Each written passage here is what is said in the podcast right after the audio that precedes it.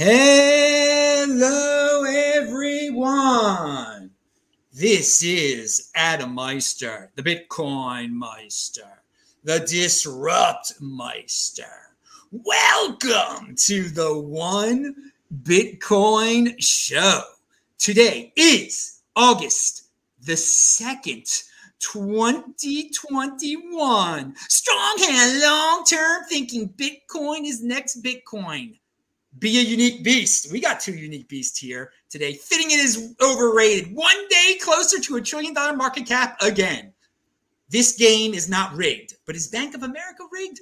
We'll talk about that tonight. In motion. All right, I am offended by selling. This is where the big boys play, and I got some big boys here today. My brother is here to talk about Bank of America. How are we going to tie this into Bitcoin? Oh, there's many ways we could talk about his Bank of America issues and time into Bitcoin. First of all, I want to say hello to my elite friends. You can ask us questions here, but my brother's got a story. He's he's got to share it. 26 Bitcoin make you a millionaire today. Oh yeah, baby. Uh, and by the way, as all of you know, we only do shows now when I can raise $100 per show.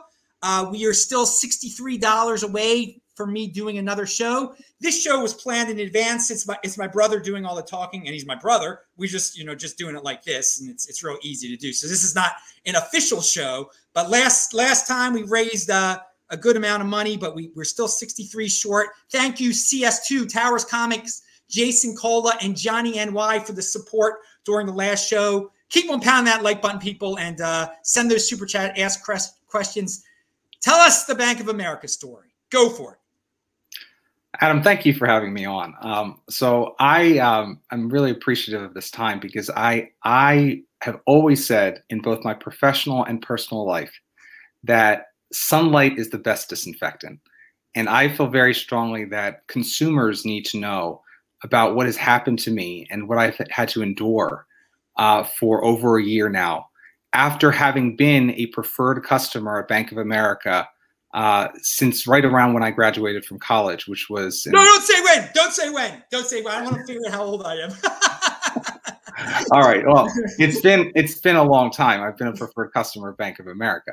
So um, my grandmother actually got me this account. I went in with her. I got this account. I, it was when actually banking was done in a way that was very civil, and you felt like you could trust um, your banking partners and they cared about you and you would grow together, so on and so forth. Anyway, um, last July, July 2020, um, July 4th, 2020 came and went. And on the morning, I think of July 6th, 2020, I was alerted uh, via an email from Bank of America um, that, you know, that did I do something to like my account? I don't remember the exact uh, details, but it was it was basically uh, confirming that I had made some change to the account. I had not made any changes to my account. I was sleeping.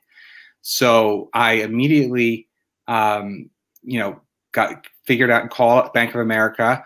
Um, I was not able actually to get into my Bank of America account, if I recall correctly, that time. The reason I can't recall correctly is unfortunately this was not the last time this happened.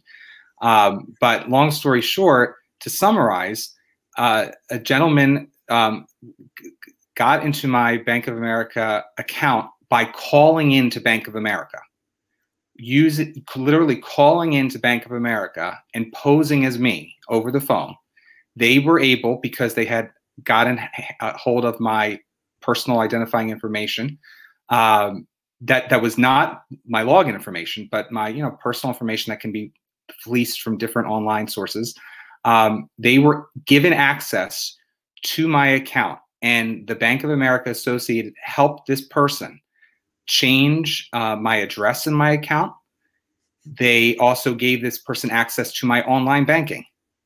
Um, and so, long story short, to summarize, uh, in July 2020, uh, I was able to ultimately get back into my account and see that this person put his address into the account, wrote himself a check for my account, and also tried to purchase a car on an online car website from my account. He got into multiple accounts. I had multiple Bank of America accounts. So he did not just access one account, he accessed my personal account, my, my checking, my savings, my business, my credit cards, all completely taken over um, by someone who did not have to in any way verifiably prove that they were me. Uh, and I thought I had, you know, authentication processes in place. Uh, so of course I reported this to my local police jurisdiction because I had the person's name, I had the person's phone number, I had the person's uh, address, or at least what this person was claiming to be the address because he wrote himself a check to, that that was pending basically in Bank of America. It took Bank of America a few days. I think the check actually ended up going out to the person. That's how slow they were to try to remove this person from my account. Um, and I will say that ultimately I was reimbursed for all the money that they this person attempted to take out of my account. However, what left and, and I set up as many roadblocks within Bank of America as Bank of America would allow me, including two-factor authentication, passcodes, so on and so forth, verbal passcodes, uh, ways in which you know to get into my account would make it more difficult. Um, so I, I thought, and, and of course, this was very troubling. It was happening during COVID, and I had I was not able to go into the banking center during that spike in summer COVID last year. So some of my accounts I could change, I could open new accounts, but other accounts they would not let me come uh, open up until I came into the banking center. So that took many months. So holds were put on some of my accounts. I couldn't close them right away because, of course, I'm paying bills for my account. So this was a this was a traumatic event for an individual who did nothing wrong um, and Bank of America, every time I called Bank of America, I got a different story as to what exactly happened. They weren't exactly able to explain it, um, but they they you know said everything would be okay and and yada yada, and I should keep banking with them. So long story short, by the end of July, I had not only filed the police report, I'd followed up with my local police department, and they basically said that it's very hard with these people who steal identities and and do online or cyber financial crimes, especially when it's less than hundred thousand dollars and so forth um, you know, this is not something that um, it's it's a, not a big priority and it's not easy to track down. And a lot of people will change addresses very quickly and it'll be like a drop house, yada yada. So basically, long story short, it was dropped by law enforcement, or if, if it was ever taken seriously. And Bank of America also did not cooperate with law enforcement in any meaningful way. Um, because they have the wherewithal, sort of like like a den of ill repute, where money is coming in and out all the time, and it's imagined sort of being run like like a criminal organization. They're able to pay it off and not ask any questions and basically um, make it better for this individual, uh, you know, b- banking client. But um, in the process, they don't share very readily with law enforcement what could have happened. So as a result, law enforcement doesn't readily follow up with Bank of America because they know Bank of America doesn't prioritize uh, necessarily working with law enforcement to help track down these criminals. These are absolute criminals. So by August 2020, I was, I felt in a better place. I had set up different external third party vendors. So similar to what they do in sort of Brazil, where I had the opportunity to live earlier in my life, where you basically have to have a private, you know, security team in order to live safely.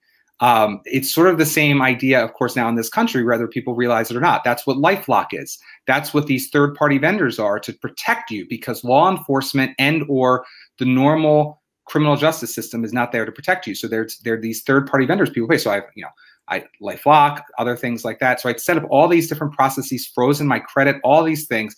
So I go into Labor Day thinking everything's fine in 2020 and my life is starting to come back. Obviously, some things are still in transition, but you know things are getting better.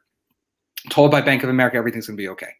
Uh, July 2021 arrives, which is where we just finished up now. And in the middle of this month, about a year and a week after this first incident occurred to me, I'm woken up on a Sunday morning by an email from Bank of America saying, confirming that I changed my contact details.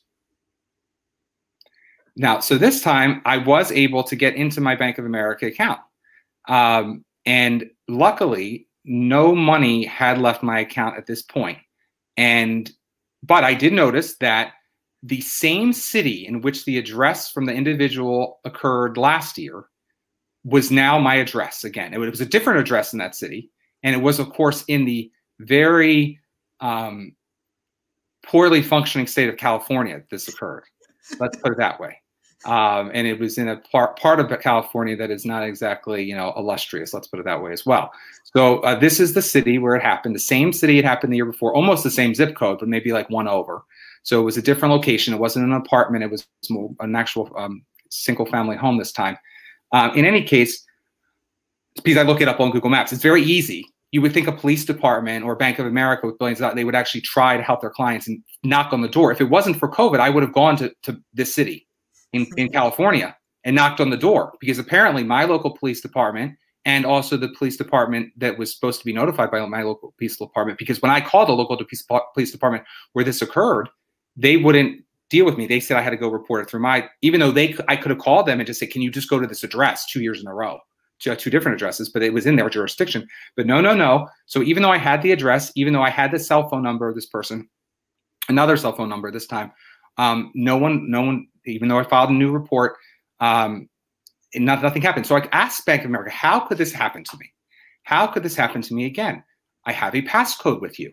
Well, they were able to tell me that someone called up and they were not able to give my passcode, but they were able to work with them in another way. And I said, well, what was that way? And so they didn't give me a straight answer. Um, and then I had to call again. And every the th- great thing about Bank of America is that they employ, um, they must pay horribly. So they employ people who are incompetent and incapable. And for, I mean, some of them must be lovely people, but um, most of them are in- incapable of sticking to a script if you ask the right question. So each one gives a slightly different story. So of course, when people tell you a different story, each time you start to suspect something. This, what I gathered from talking to multiple Bank of America associates over the phone this time, is that they were able. This is the story. The final story was this: they were able to use LexisNexis to find my um, a phone number that's associated with me. And what they did to allow this person to my account. Now, this, mind you, this the phone number that they claimed that they used was my landline home phone number. Well, what, it, what this uh, Bank of America associate told me is that Bank Bank of America texted that number, and the person received the text and repeated back to them the authorization code that was sent to them, and that was the thing that gave them confidence that they could, in fact, um, give this person access to my account and change my contact details in the account because he had picked up that phone, repeated the authorization code back to them. I personally, and I told this to Bank of America, so they have it on tape, which they have everything on tape, but they won't share with me what was actually said um, because they tape every conversation. I personally believe it was an inside job um, from Bank of America, but yeah, yeah, yeah. how how did he fake your phone number? You know, and I and so I said, so you're telling me, like in like something you would see out of a Jason Bourne movie or like a spy novel, that like Israeli intelligence, something you know, so someone somehow put on my my landline the ability to hijack it and turn it into a cell phone that they could receive text to. So, I mean, that's really unbelievable, but this is literally what Bank of America has the nerve to tell me. So I said, you know what? That is far fetched. I don't believe it. I want to really know what happened. Of course, they would. They said we can't share the conversation. You can subpoena it. They said. I said, well, maybe I will. So anyway, they. I called my phone company. My phone company said there's absolutely no way there's no, and my cable company too. I, I, I called them all. No way that this could happen. There's no way that my landline could have been hijacked, turned temporarily into a cell phone number where someone could re- receive a text. So, Bank of America is lying. Now, again, I maybe they have a really good explanation for this, but again, my my accounts were accessed. My credit card was um, implicated. I had to get all new credit cards again this time. Um, and and it was not as dramatic of a heist this time as it was last time, but um, they refunded me for the credit card, um, you know, expenditure that occurred within hours of this happening. But this time, again, because I was asking some good questions, I did get the cell phone number of the person um, who who put their cell phone number in. And this time, I said, I'm just I, I lost it, so I said I'm going to call the number. I called the number. Um, again, this is a Cliff Notes version, so I do apologize. Um, I, the the thing, the biggest mistake I made is not recording every conversation with Bank of America and uploading it to YouTube. Um, but uh, what I what I will say is, I called the number, and I the, a man picked up the phone, who let's just put it this way, sounded like his name, and um, he picked up the the phone, and he um, I said hello, he said hello, I said, and then I said the person's name that I remembered from last year that I have a record of. I, I said his name like like how you doing? And I said the name.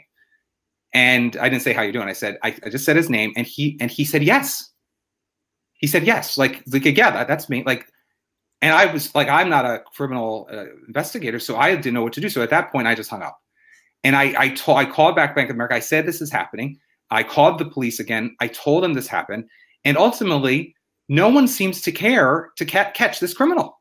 No one seems to care. He's going to victimize other people. He obviously has my personal information, but he's now done it again. No one is following up on this. Not at the city in California. My, in my local jurisdiction, I they referred me to what's known as IC, I think C3 or something like the criminal crimes unit or something online, which I filed a report, a federal unit. So I've done everything I'm supposed to do. Um, a couple days later, I found out someone tried to open an AT&T account in my name, a cell phone account in my name. So I'm still suffering more repercussions from this. Clearly, there are so many millions of Americans who have been um, criminalized and, and brutalized by identity thieves, and it's bad enough that that's the case. But to know that law enforcement and most notably Bank of America, because it's so large, is a, is not very cooperative with law enforcement very few of these criminals are apprehended and they they live to criminalize another day. And it's very sad that this has happened to me. Obviously the number I, i'm only giving you again a summary. The number of hours the amount of aggravation and stress and gray hairs that have come out of this situation because you know you have to lock down your entire personal identity as much as you can and you, and you have to try to trust your bank. Last year i opened up another bank account, account at another bank because i was so angry about it. Um, but you know what's so sad about this situation is that because of Bank of America's size, they can just refund you immediately.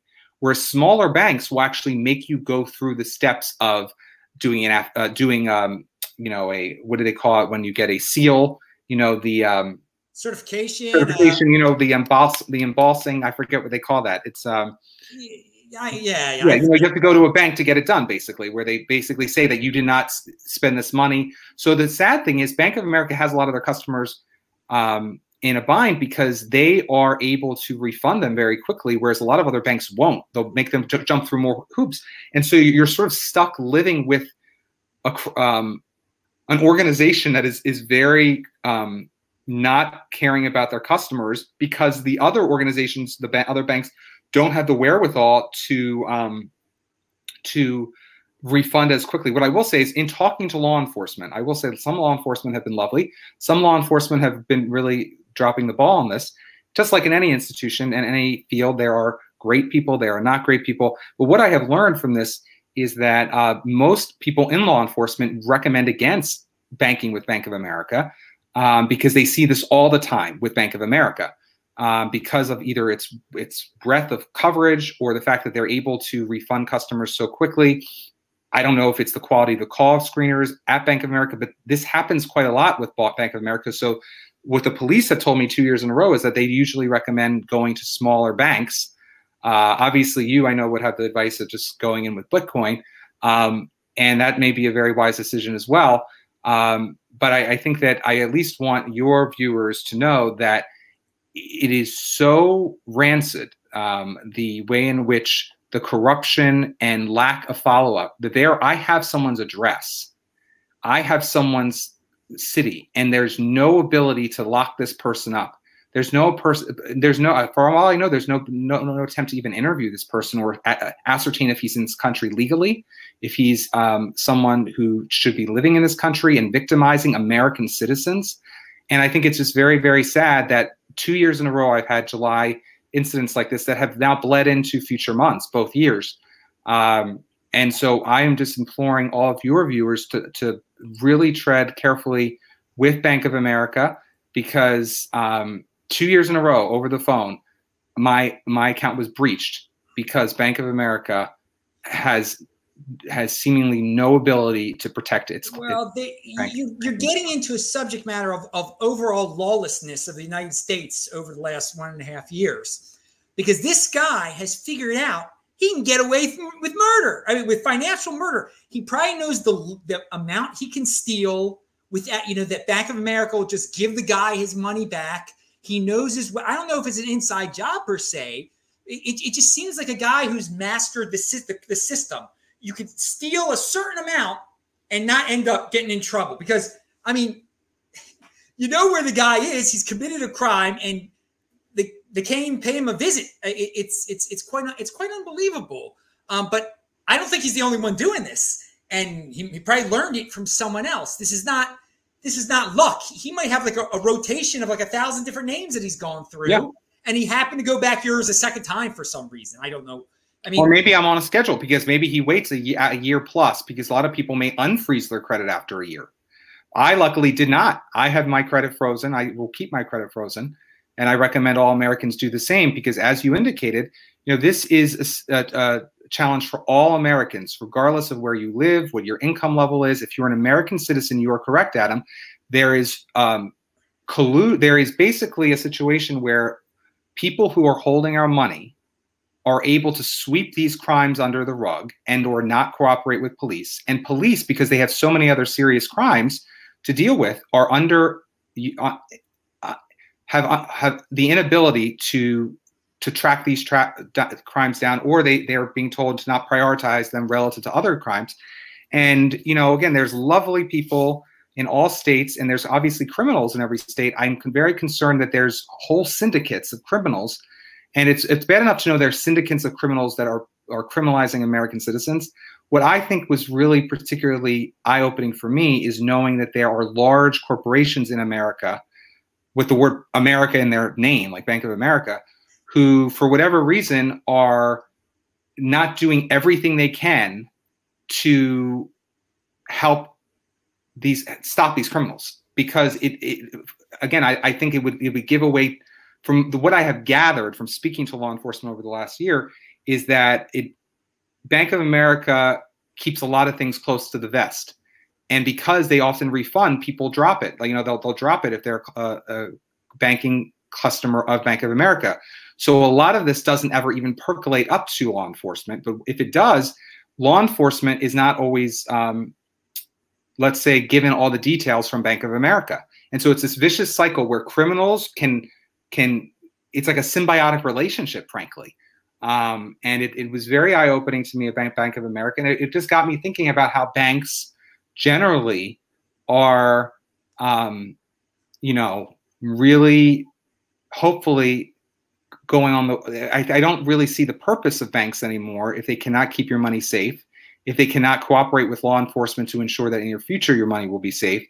Bank of America is, is the biggest one. I mean, it's like if they can't do it, um, you know, hopefully some small banks are still successful at doing it, but it just it does argue against large banks um, having so much power, so much ability to be like their own country and, and write their own laws and get away with whatever they're getting away with. Because in the process, I may have my money back. I may officially not have lost any money because it was given to me, but the the in the amount of hours I've spent on the phone with Bank of America and credit bureaus and other banks to you know try to get different opportunities at different banks. I mean, the in law enforcement, the amount of stress, the amount of worry, the amount of fear um, when you have bills to pay.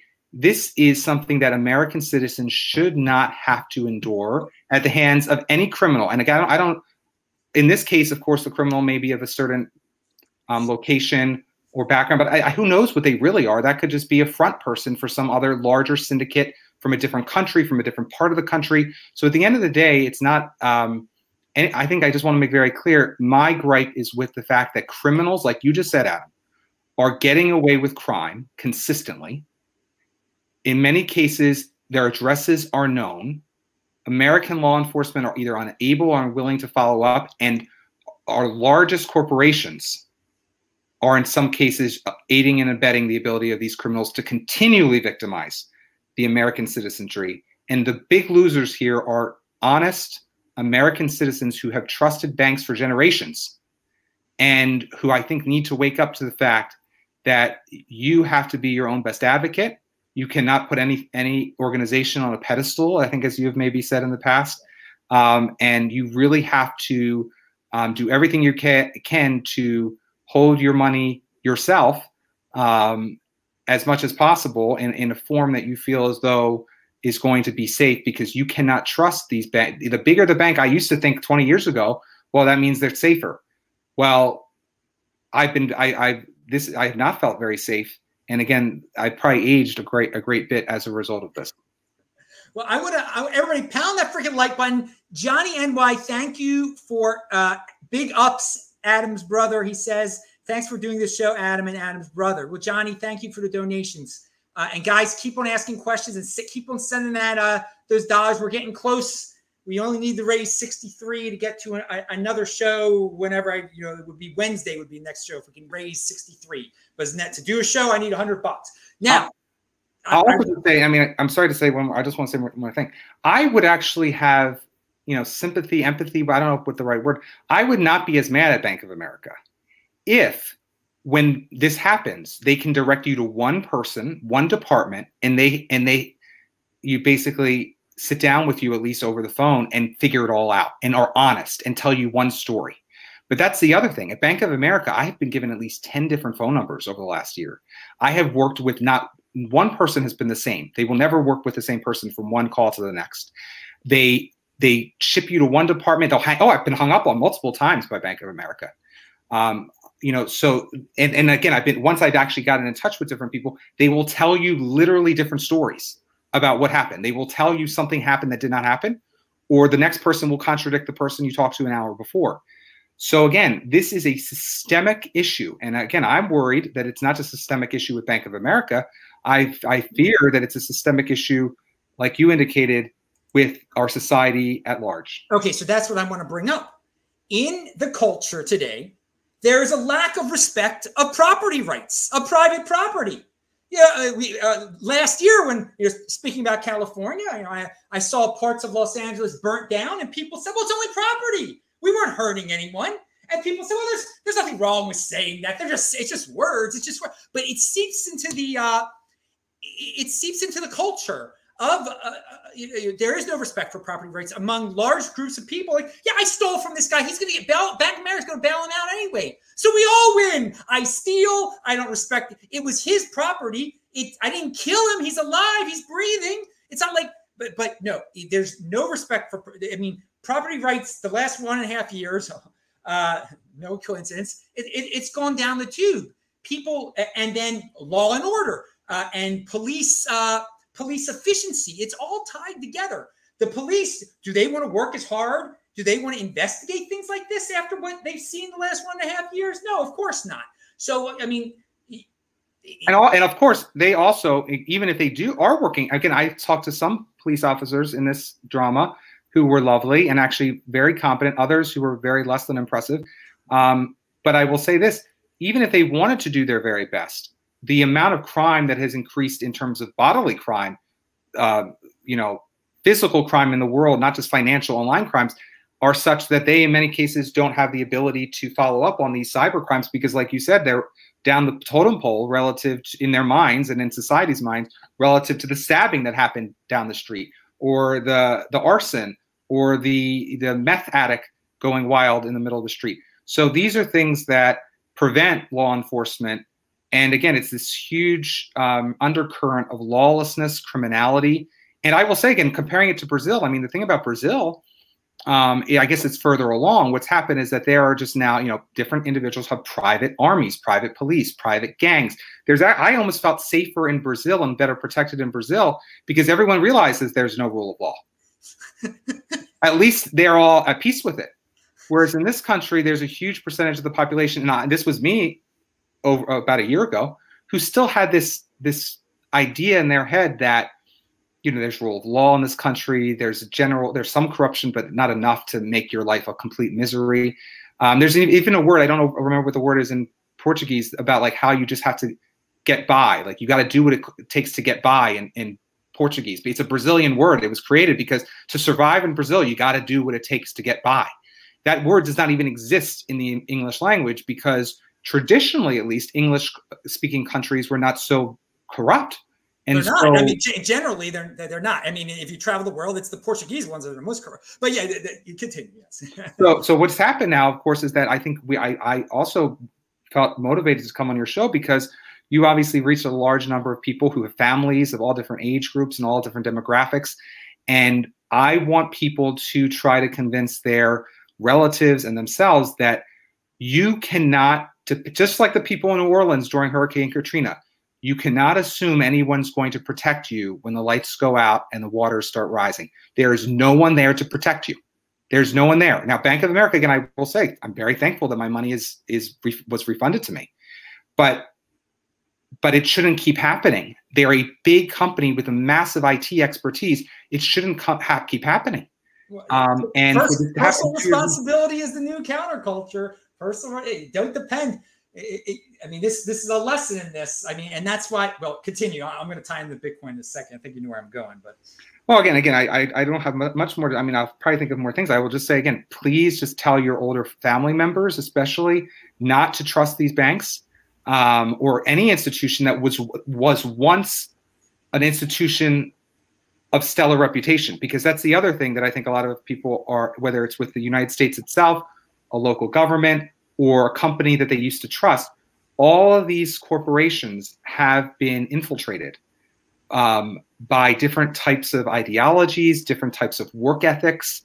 Um, and as a result, they are not, even though they had the same logo maybe or the same name as they had 25, 30, 45, 50 years ago, these are not your mom and dad's banks. These are not your mom and dad's police departments. These are not your mom and dad's governments. These are not your mom's and dad's Republican or Democrat Party. They've all been corrupted and they've been taken over by narcissistic, self serving, incompetent, make work, a, a, whole diversity of individuals who should not be in positions of authority have been infused within these organizations. Some of them are making millions, some of them may be making pennies, but the combination is so vile. You know, you, you, it, it, you bring up a great point. They don't have a department that you can you can talk to where they, they can go over the crime. Like the, but they do have a, a diversity inclusion whole huge uh, department about that right? Hiring uh, uh, it, it, so, so people always say well what's wrong with a big corporation that spends all this money on hr now with all this nonsense? Well there's only there's only so much they can spend on if they're going to spend it on nonsense hr they're not going to spend it on the criminal stuff anymore. Absolutely. And and in, in this particular case, I mean, Bank of America associates were even telling me on the phone, oh, you've reached the wrong fraud department. There are multiple fraud departments and they don't work with each other. It's like how the United States has multiple intelligence agencies and they all have collect on their own. And so the issue is that I was multiple times sent on a merry-go-round between credit card fraud, check fraud, online fraud, and there's no one person to go to when you've been victimized in multiple ways, like I have been, to sit down with a Bank of America associate over the phone and get satisfaction that someone is holistically looking over things. And again, because they're shielding the information in many cases from law enforcement and saying, well, there's really no crime, we refunded it. So no, he's fine. He's not a, he's not the victim. The Bank of America is the victim. And if Bank of America is the victim and they're not going to report the crime, the crime is going to go unreported to to law enforcement. So it's because I'm no longer the quote unquote victim because I have my money. Bank of America was the was criminalized. They don't want you to know how many times they're being victimized, and they're just pay, paying off with all God knows where they're getting the the government just gives them money, right? Um, they just get the money so that they can just pay the keep the scam going and whole industries, like you said, of, of criminals are, are, sparking up. I don't know where these criminals are. I don't know if they're from China. I don't know if they're from the United States, but they're obviously very sophisticated. Um, but even if they weren't sophisticated, who's even knocking on their door? If it's a one man show, you could get away with this if you're smart enough. Yeah, and that's it. There's there's a place that between lawlessness and uh, corporations where you can uh, a gray area where you can uh, do your thing uh, your, your horrible uh, robbery thing. So I want to bring up that Bank of America, despite everything my brother said here, how horrible they are, and uh, uh they're going to get into Bitcoin. They're going to end up storing people's Bitcoin for them because people don't want to control their own private keys. And so, what we're talking about here in 10 years, we'll get similar versions with Bitcoin.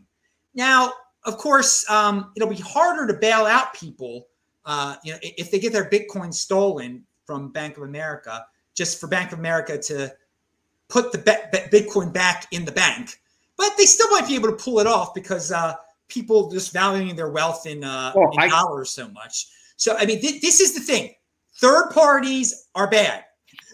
and even if the third party transitions to Bitcoin, this isn't going to be erased. This isn't going away. Something like this will still be able to be done in a, in a world doesn't, that doesn't, in a country that doesn't respect property rights, in a world that's gone lawless and gone woke.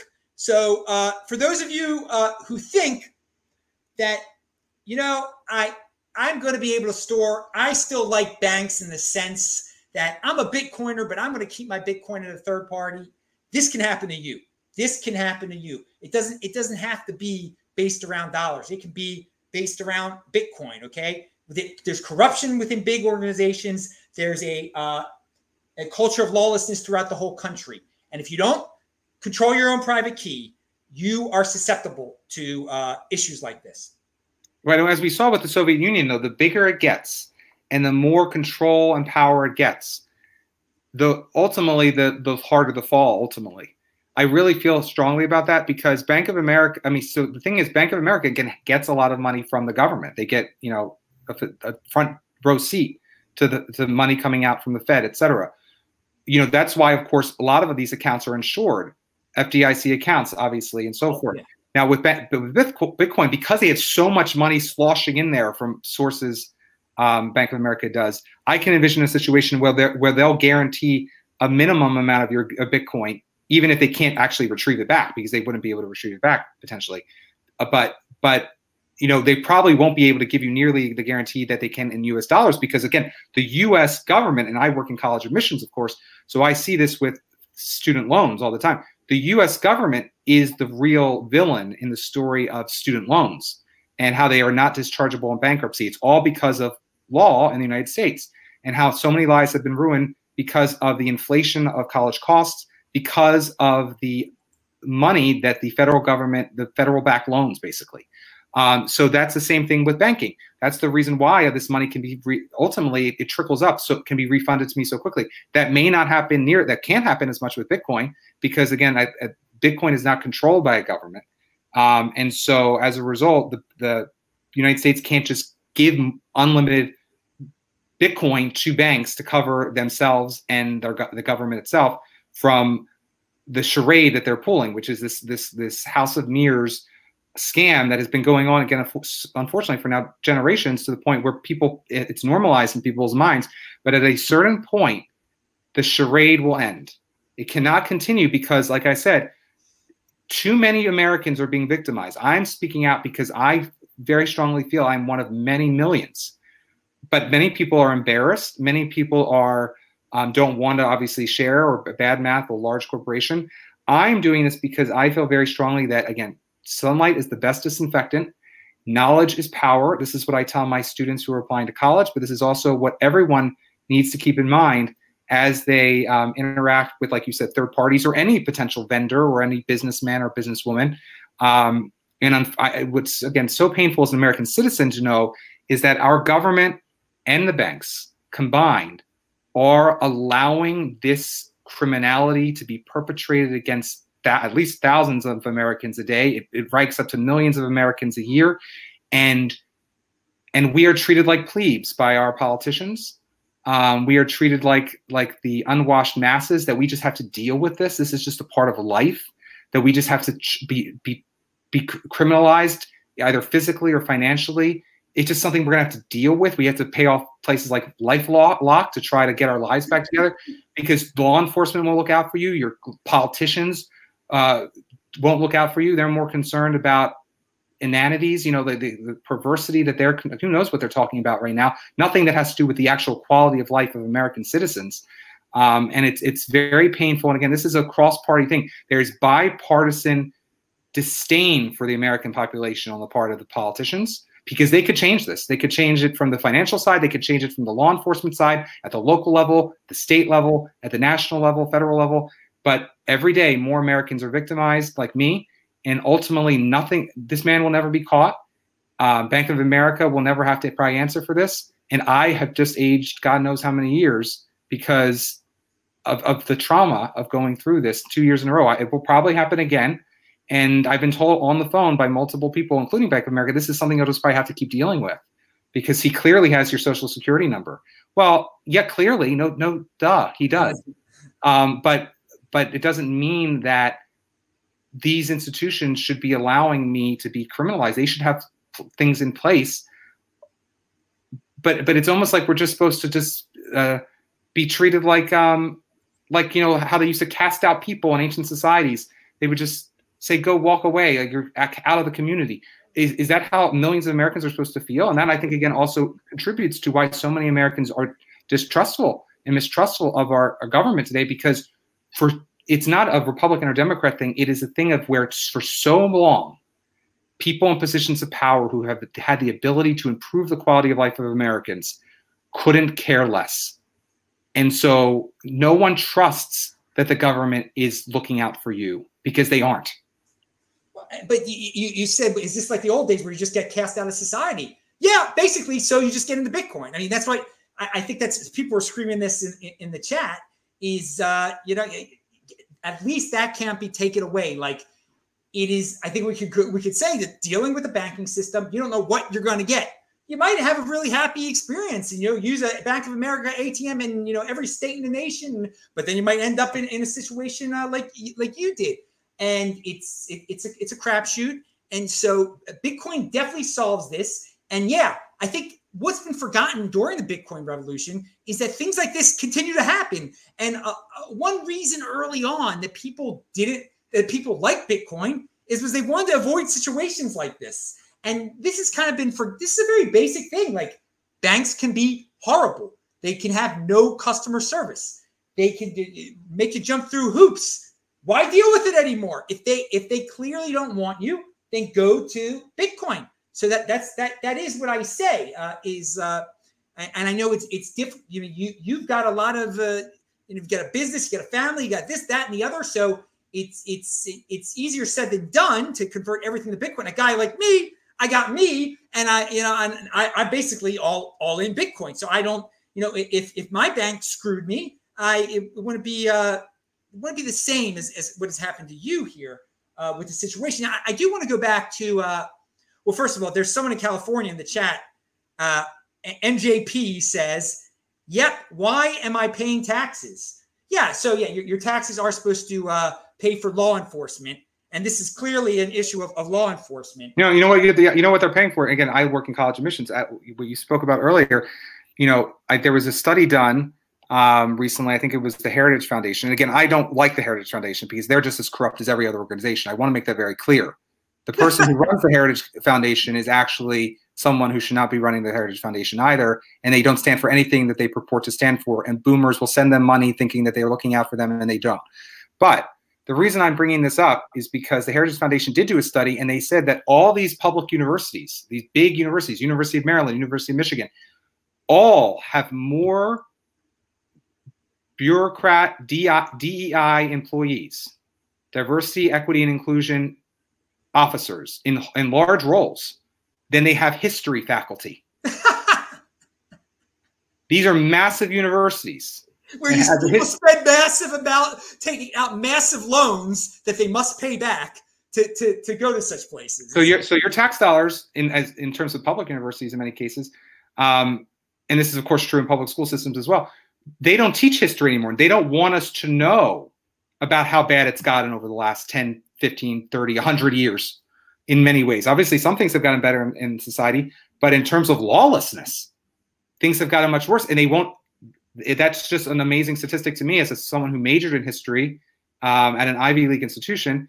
Um, I, it's happening there, of course, as well. All of these institutions, public or private, K through 12 or uh, higher, are prioritizing things that are preventing Americans from knowing the truth about their history and about how far we've fallen, frankly. Um, and that's a, that's proof of it. I think the statistic was um, at the low end, like 1.3 uh, DEI employees for every history professor, all the way up to like five to one or four to one larger. So like that that's how little history is being taught. Like at Georgia Tech or something. Obviously Georgia Tech because Georgia Tech has less focus on history. But the point is, those who do not know their history are are ignorant you know, and so they're tr- trying to create a mass of population. This is not just in the United States who know nothing, who are just will do whatever they're told, sheep basically, who will do whatever they're told, um, and think the right things, not think in any way critically. Um, that's the only type of person who would who who can sit by and take this type of abuse. Thinking people want want to fight back, and they're looking for avenues like you're saying with Bitcoin, um, and that that will allow them to take their power back, to take agency back. Um, and I encourage all people to seriously, obviously, consider all this. Um, I also I was going to say one more thing about um, oh, banking generally. You know, I've worked in college admissions now, helping students get into uh, you know very selective colleges and universities because you know that's another world that you know people are still turned on by the idea of going to a highly ranked college or university. I even tell students, I'm very unusual for a college admissions consultant. I tell families, you know, don't look look up at an Ivy League school like it's manna from heaven, like this perfect environment, or University of Michigan. It's not necessarily the Ivy League school that existed 15, 20, 50 years ago. Um, but what's so interesting about the clients I work with is that I've noticed, you know, when I started doing this, so many of my clients were interested in going into banking. They were all interested in going into investment banking. So many of the guys, especially, um, or, or consulting, that was where the money is, particularly banking, though. They all wanted to work at Goldman or at that time Bear Stearns or um, you know now they want to, you know, most of these kids they they want to start like a YouTube or OnlyFans, God forbid. Um, you know, so the point is, uh, you know that that's that's the prestigious careers now is to be an influencer, to sell yourself online, um, and so as disgusting and perverse as that is, the one bit of joy I get out of that is that very high achieving students who I work with are not as excited by working at banks anymore because banks have lost their luster in not only the customer side or the everyday banking side, but also the investment side. Um, because banks are not what they used to be. Again, all these legacy institutions, I feel like uh, you know if you are in your 20s and and teens, especially, but even if you're in your 30s and 40s, I hope that we all live to see the day that these corrupt, fetid institutions uh, destroy are destroyed because they they have run out of their purposefulness or they're reformed because as they currently exist um, they're not as attractive as they used to be. Well fitting in is very overrated. Uh, you you you described that you know basically fitting in is like yeah you know i got robbed by bank by some dude in california. I won't complain. I won't make a video about it. I got my money back i got my house and my white picket house fence i lost some time life goes on. I'm not a complainer. I'll do what the government says. Bank of America is banked up by the government. It's FDIC insured, so I'm never going to lose my money. Why take a risk on Bitcoin? Blah blah blah blah blah. We, so I, you you you told me before the show because we were going over the title. Amazingly enough, and it shows that he's you know my brother and everything. We we thought of similar names for, for this show. Was it uh, be uh, I I, uh, I a banking horror story? Both of us separately thought that should be in the title but you said that there's no, uh, so, and I'm surprised by this. There are no other banking Bank of America horror stories online on YouTube. Um, I mean, there are. Just you would think there would be more, considering what I've had to deal with over the last years. This cannot just be happening to me. There, I mean, I think there are other. Um, I did review other videos that said stuff like, you know, why Bank of America is hated but when I read, I read a lot of those because, of course, I was such a victim of them. I wanted to see what they had done to other people. Most of those were about fees or lack of customer service. It wasn't about being literally um, victimized by the bank itself, like truly being victimized, lied to, um, tossed around to criminals, like I feel like I have been.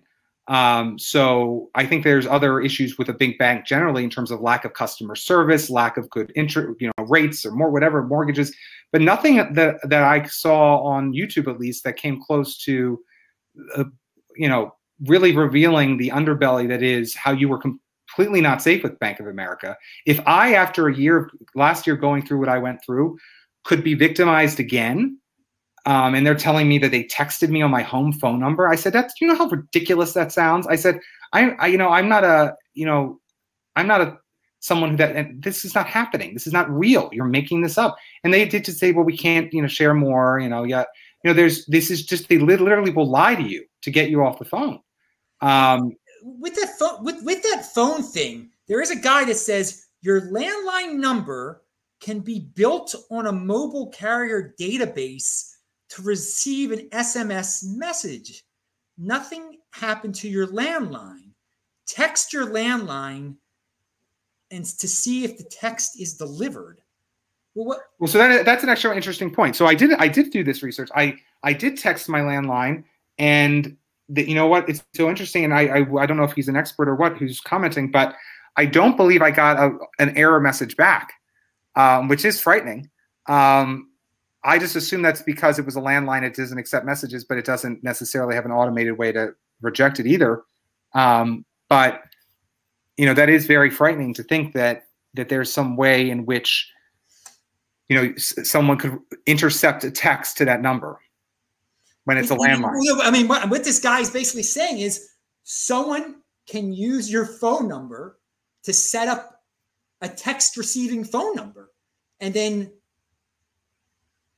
be, it just that doesn't seem right.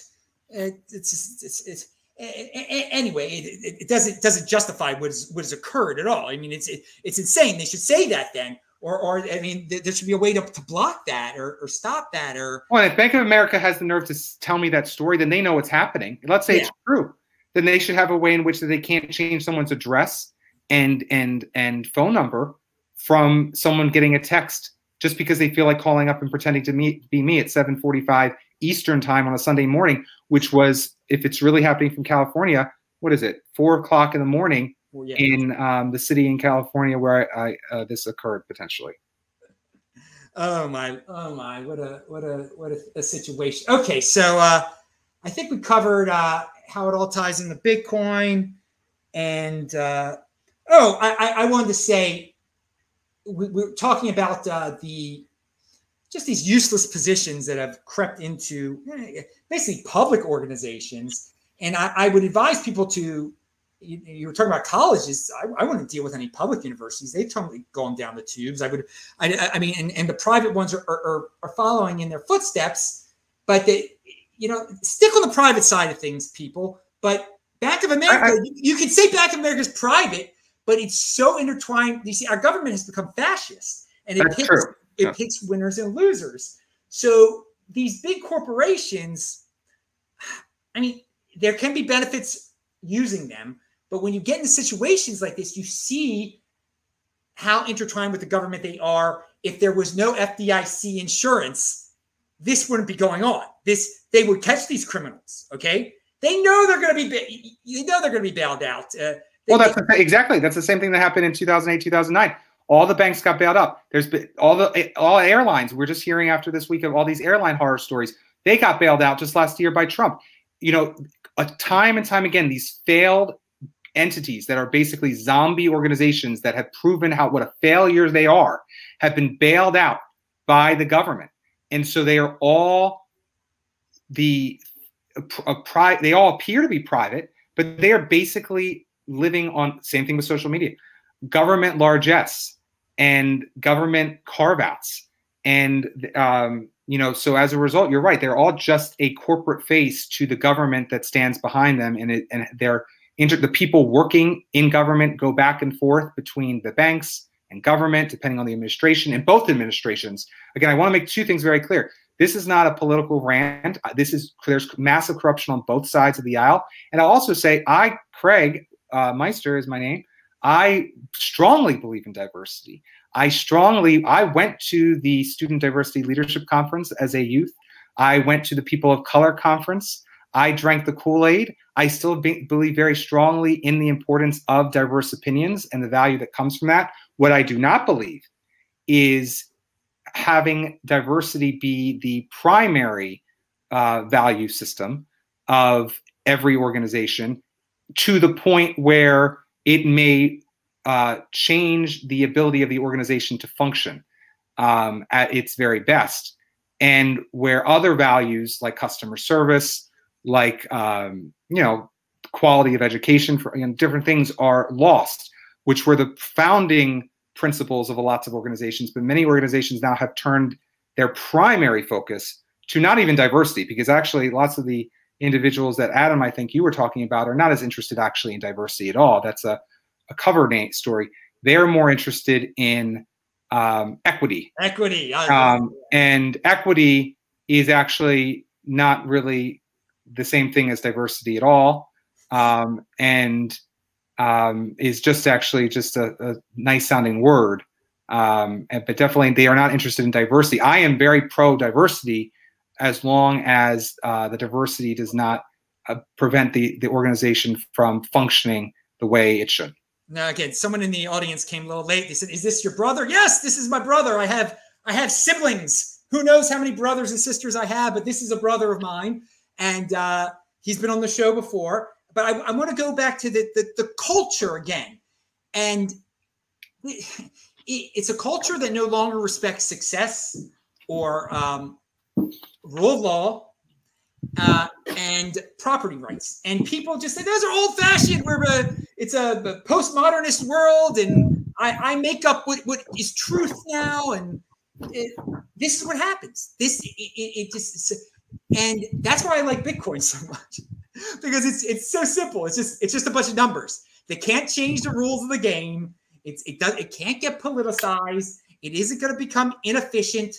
Uh, and so we we are definitely in interesting times, and more and more normies that deal with normie institutions are going to see freakish things like this happen. And it's just if we could, people people downplay the, the quote unquote culture war, but I think logical people out there just have to stick with their guns and keep on speaking the truth and just they're very simple truths respect other people's property. You know, you can hire who you want to. You run run a business the way you want to, but I'm going to run my business with merit in mind. Okay, I want the best, and there's nothing wrong with the best anymore. And and, everyone wants to be a victim. Everyone wants to have something wrong with them today. What's what has happened for to striving for greatness? And uh, I think uh, it'd be great if more intellectuals talked about this. You you bring up the Heritage Foundation and everything. Um, it, it would be great. You know, it, they they bought into this whole game. I mean, it, it, it seems like the only way these foundations want to fix things now is by more interference. We need more freedom. That that is what we need. We need government to step away, less regulations, less. If the banks were less regulated, if the banks were not insured, they would run smoother. This would not have. They wouldn't. They couldn't treat their customers like dogs and criminals like kings. Uh, I mean, was, that's what's going on. That's the perverse incentive system that has been set up uh, due to the fascist nature of, of, of, the government. Sometimes is that uh, you, you, you're, you're gonna uh, you, you can't. You're too big to fail. If you've been deemed too big to fail, of course this this type of situation is going to happen. All right, now uh, someone says, uh, oh, all right, I, I want to say, Craig, uh, my brother's actually going to make a uh, the thumbnail for this. He's good at thumbnails, and his so his uh, his college site is linked to below. Sightseeing TV set nine ninety nine. Thank you, dude. We only need fifty more dollars for the next show. But uh, Craig, I, I see on you've got some recent shows here. I want to ask you about real quick that I mean, one of them is really like clickbaity here, dude. What's the right size for my college list? And it's got this hot girl on the front, and she's got "WashU" on her cleavage. I mean, that that's where I went to school. What are you trying to say there? WashU is all. And, and and then you see there's another one. Your college application must demonstrate addiction. What's that mean? Your college application must well, you know, I, I'm not that successful in terms of YouTube promotion, but what I have learned is you do need to have a, uh, you know, striking headlines and striking imagery. Um, it can't just be the same face every time. And so I do have some videos online that are free to families and students who are transitioning from high school to college. And I try to get them excited to click on those. But in terms of your college application must demonstrate an addiction, that's actually true. Um, it's an addiction to uh, one to two to three activities um, or causes that have been important to you because colleges these days really like to see students who uh, have devoted their extracurricular time to uh, two to four thematic areas, let's put it that way. And if it looks like you are um, someone who doesn't have any strong passions or addictions, um, you will be less exciting to the admissions officers who are reading your application. In terms of the size of your college list, um, yes, so I did get an image there of someone who had a, uh, I think, a measuring tape. Um, and so, uh, you know, did you, know, think, did were you thinking of me when you put WashU on her boob though? Were you thinking of me? I, I, I was not thinking of you.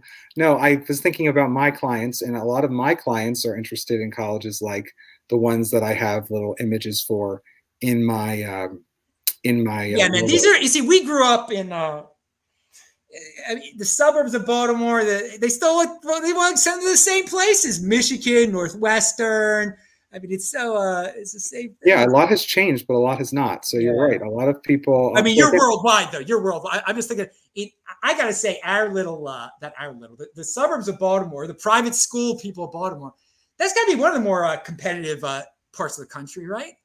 Uh, well, for college admissions, it's it's um, competitive. I mean, there's definitely more competitive places: New York City, New Jersey. Yeah, they're richer. I mean, L.A. and they were in, involved in bribes, but I mean, there are plenty of people back in our day that would bribe, probably if they if they had a chance to, to get their kids into college. I'm sure. Yeah. So you and I went to a school though where we we were taught there was like a, you know, it was all about being honest and and moral, um, and these days, um, you know, I think that since it's similar to this conversation, a lot of people don't prioritize um, doing the right thing even when no one is looking. Um, as a result, there's been a lot of corruption. Again, that's why you know I know corruption. I work in the college admissions industry. There's been a lot of corruption in this. I just can't believe the banking industry is as corrupt, um, and that's again why I came on the show. But um, in terms of college admissions, uh, it's it's very sad that um, you know there's a lot of a lot of uh, desire to go to the same schools um, and to get in those schools have not increased the number of seats at those schools. So as a result there's a lot of silly business or funny business going on in terms of trying to get people in. And of course the big thing in the last year was all these colleges are no longer requiring sats I, I don't even understand how it's going to be done. I mean it's it's a slap in the face to these minority kids uh, to just yeah, we'll just let you in because you're a minority. You don't even have to take the test anymore. And it, I mean, logically, some of the kids at their schools are just going to assume they're idiots. I mean, well, they, they changed the rules to get these people. They don't even have to take the well, test. It's, it's, it's very sad. It's actually not. You know, the, the the test optional movement started actually to benefit. It, it's on one. You know, in the general population, a lot of people think it's there to help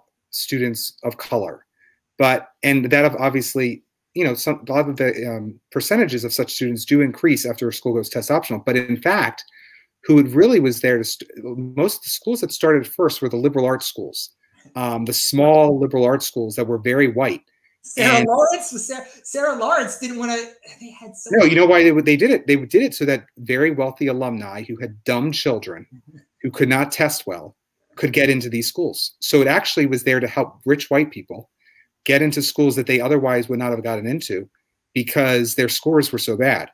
And so these test optional policies help very well connected rich white people just as much as they help minority students because um, in both cases they're they're going to be able these colleges are going to be able to accept students of lower academic caliber or with lower grades and scores that they would have not accepted had they had to report those scores out um, and again, who's first in line is not any student of color. It's a full pay, third generation student uh, of uh, someone who's built a building there, but whose scores are so bad and they're a drug addict, but they're going to get in because uh, mommy or daddy uh, wants them to go to the same school and, and keep Johnny looking like he's functioning in society when in fact he's just uh, a net loser on society. Um, and that's who has helped most. I wish underserved minorities were helped most by these test optional policies.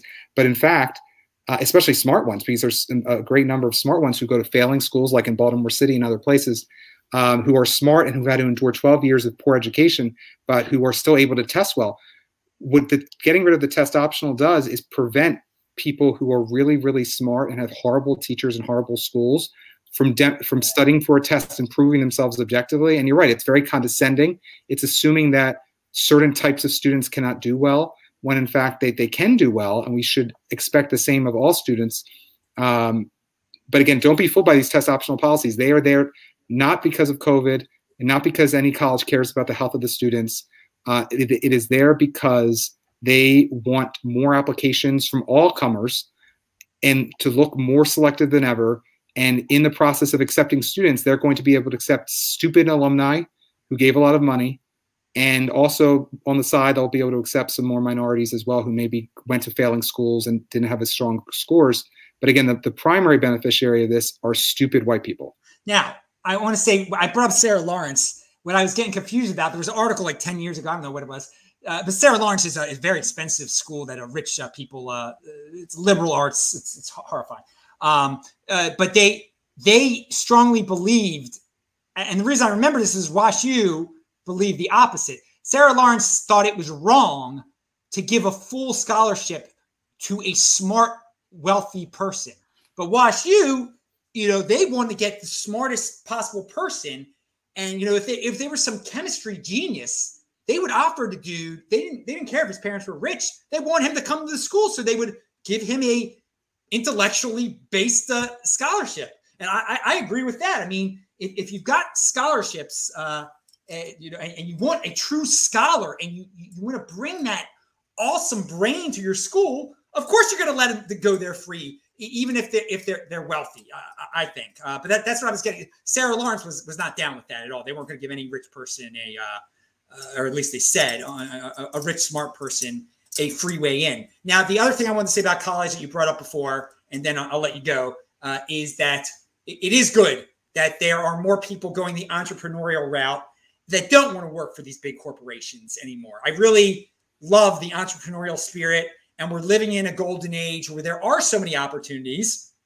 And in fact, um, and, and this won't bother you because you know you know that fitting in is overrated, but most parents are going to do anything to get their kids into college and they're going to force their kids to go to college. But in the golden age we're living in, there's really no reason to go to college anymore. If you really are a true entrepreneur and a smart person, you can start your own uh, cryptocurrency bit, whatever, you'll be fine.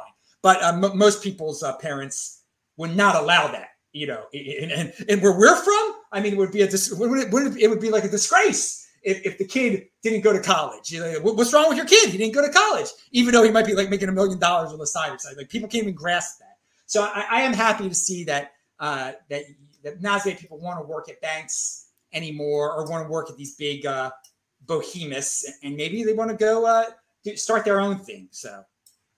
Well, you're right. It just, but it's the same mentality of like, yeah, I think it will wear off eventually.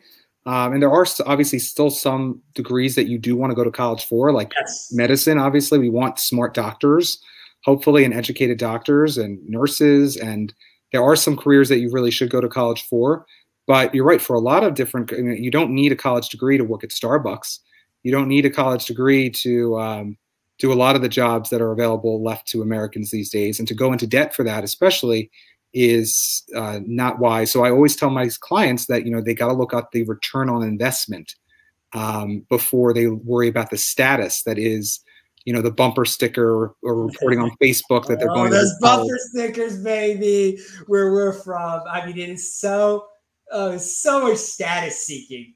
I mean, it's it's it's we could get a lot of a lot of a lot of consumer decisions based off status and again i think that's why also the banks are still in business too because a lot of these a lot of legacy mentality oh, yeah. is is foisted upon these companies and they you know they get clients because they have the name recognition they have the prestige you know yale harvard uh, georgetown and these are all schools that at a different time, you know, meant something different than they actually literally are today. Same thing with Bank of America and Wells Fargo and these others. Um, these are not your dad's and mom's bank, uh, even if they have the same name or locate or headquartered in the same location. Uh, they are very different. And again, it goes back to what you say, which is you have to be a savvy investor. I always tell my clients you have to do your due diligence to make sure that you are in making the right investment in terms of college. And I, I think that you have to be a very smart, savvy investor and do your due diligence when it comes to deciding what you should be doing with your hard-earned money. Uh, everything boils down to branding this day these days, people. He, he, I mean, you don't want to be branded a, uh, a thought criminal either by, by the media. That's why everyone goes a certain route. Everything is branding and peer pressure. If, if you just look past that and you know believe in yourself, instead of wanting to fit in, things are going to work out uh, uh, much better for you in life. But most people fall for the branding, and uh, you know they can't. they don't trust themselves. And uh, I, I, will say, you know, you, you keep saying it's not your parents' bank anymore. Um, and the funny thing is, Bank of America, our parents' bank uh, got bought out. I mean, after you bring up grandma and everything, you could really say she was at Bank of America for like because it, she was at Maryland National Bank, got bought out by Bank of America. But I do think, keeping my grandma in mind, um, there are. She's obviously gone now, but uh, as people know here, and we miss her very much. But there are people in their early 90s that still have bank bank of account. You know, they they they they've gone with the system totally, and they still have savings account. I I gotta I gotta. I mean, I feel bad for these people because there's still a few people left. They might be like 92 years old. They never got on computers, and thus they might be getting robbed by dudes like this in California, like nonstop, and have no way to stop it at all. I mean, there must be a, a if they could get your social security number, there's no doubt that these criminals must be aiming for the older, the, the 90 and up people, m- much more so. And they're probably getting they're probably getting away with it completely. Like they're not even getting bailed. Like those people might not even get their money back. So uh, you, you, you jarred my memory there when you people talk about it's not your uh, because these people are still they're still in the mindset like well it's Maryland National Bank is it? No, it hasn't been Maryland National Bank for 25 years, dude. You're you're part of a big conglomerate and they don't give a darn about you anymore. Uh, and it's uh, I mean that's part of getting old too. Think things do change and uh, I, I, I just I do wonder uh, how many old people are getting really wrecked by this stuff. Well, on that happy note, uh, anything else to add? No, I don't have anything else to add. I just I hope all of your as all of your viewers probably already know, they have to really take care of their money. They have to be making sure they have as much protection on their accounts where money is held by third parties as possible. And I do tend to agree that any any new um, technology that will allow people to be custodial of their own money in one way, shape, or form, or currency or form, is probably a really valuable technology to bet on because it's very clear that these institutions that are getting bigger and bigger are either unable or unwilling to protect your own money. So you have to do it for yourself. All right. Good, good words of wisdom. All right. Uh, his links are below. Check him out. He's the college meister. I'm Adam Meister, the Bitcoin Meister, the Disrupt Meister. We raised like 13 more bucks this show, so we need 50 more for me to do another show. You can contact me, PayPal me, send the 50 bucks, whatever, and we'll have another show. Until I raise the $50, I will see you then. And uh, thanks a lot, uh, my brother. And thanks a lot, uh, everybody, for, for watching this and I will sign off when I can find the uh, screen. All right. Thanks, everybody. See you later. Bye bye. Pound that like button. All right. Hang on.